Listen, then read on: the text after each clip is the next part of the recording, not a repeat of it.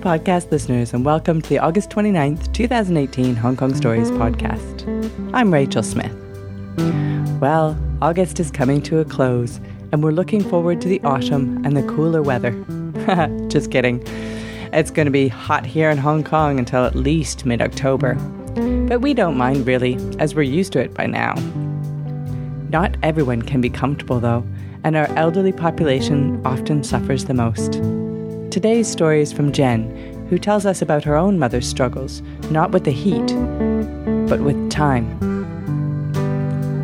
First, though, thanks to our Hong Kong audiences who keep us going and podcasting throughout the year. And thanks to our worldwide listeners. Today's special thanks go out to listeners in Cambodia, Mexico, South Africa, Italy, and Egypt. Your listens make us glad. Our September show has the theme Something Blue, and our host Mel has been collecting stories and guiding the storytellers towards their best stories for your listening pleasure. Find tickets, information about how you can join us on stage, photos of our storytellers, and so much, very much more at hongkongstories.com. This story was told at our special May 2018 show titled Age of Reckoning. Here is Jen. Why am I here? My mom says. This is a place for old people. I look at her as she peers at me through her thick glasses, and I take in her white hair and her lined face. And then I smile apologetically at the two other elderly women sitting across from us in the lunchroom at the nursing home. You live here. Since when? 2 weeks now. This is not for me. This is a place for old people. Bernadette from across the table leans forward and says, "Well, how old are you?" And my mom doesn't answer her. She looks at me. She does this a lot when we're out in public now.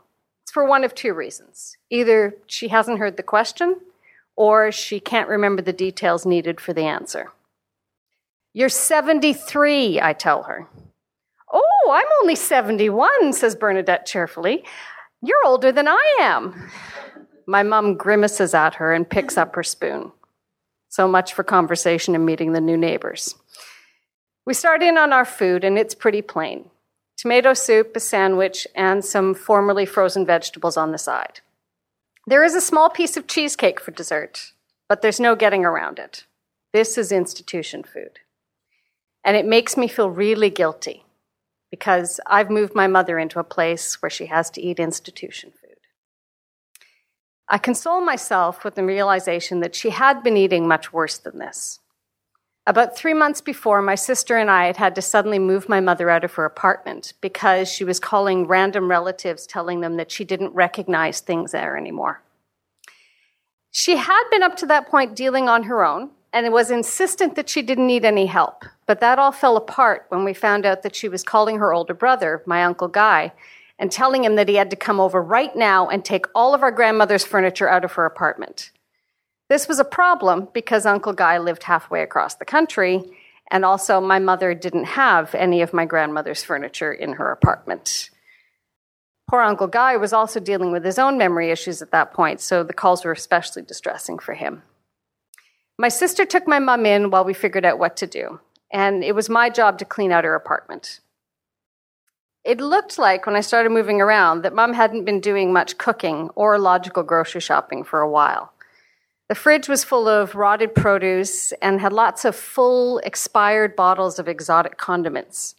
The freezer was stuffed with frozen Wonder Bread. In the cupboards, there were multiple packages of crackers and pasta like she'd been trying to stock a bomb shelter. The only open food packages I found were candies and chocolates. And there was one wine glass waiting for her in the drying rack next to the sink. The rest of the apartment was pretty dusty, but was more or less unchanged from the last time I'd been there about 5 months before. The only new decoration that she'd put up was a calendar in every single room to ward off the forgetting. As she finishes her lunch, we say goodbye to the ladies and go out into the corridor. She stops and looks at me expectantly to lead the way. After 2 weeks, she still can't remember without prompting where the elevator is and how to get back to her unit. It reminds me of a story that my mom used to tell me about my great-grandmother, Mary Yimov, who lived with Mum's family when Mum was young. She told me they used to have to lock Mary in her room at night or she'd go off wandering. Mum told me, she used to scare the shit out of me. She had this long white hair that hung down to her waist, and she wore loose nightgowns, and if she got out of her room, she would come into my room, and she'd want to know who I was and whose house this was. One famous story about Mary was that on a winter night, she had gotten out of the house and had walked across the fields and into the cemetery that was near their house.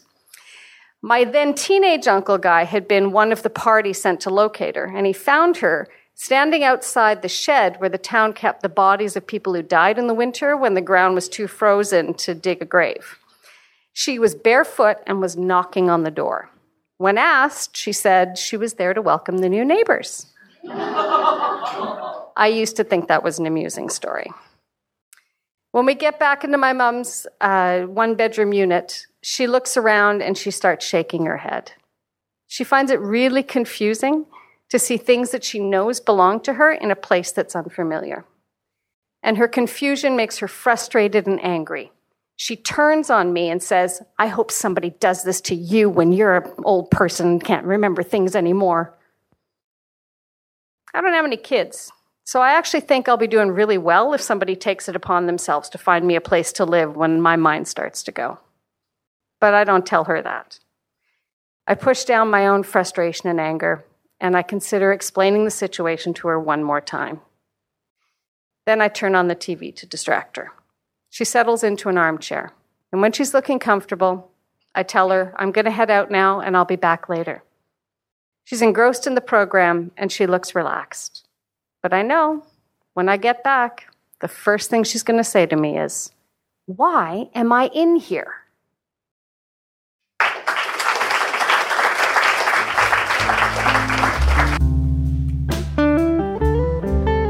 Thanks for listening to this story brought to you by Hong Kong Stories.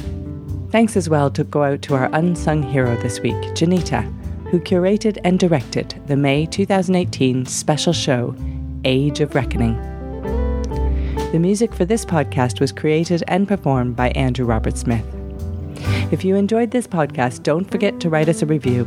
Or if you're looking for more information on this episode, past podcasts, photos of our storytellers, and loads more, find it all on our website at hongkongstories.com. Everyone has a story to tell. May your week be filled with a clean flat, a really good sandwich, and some lovely snuggles with a pet.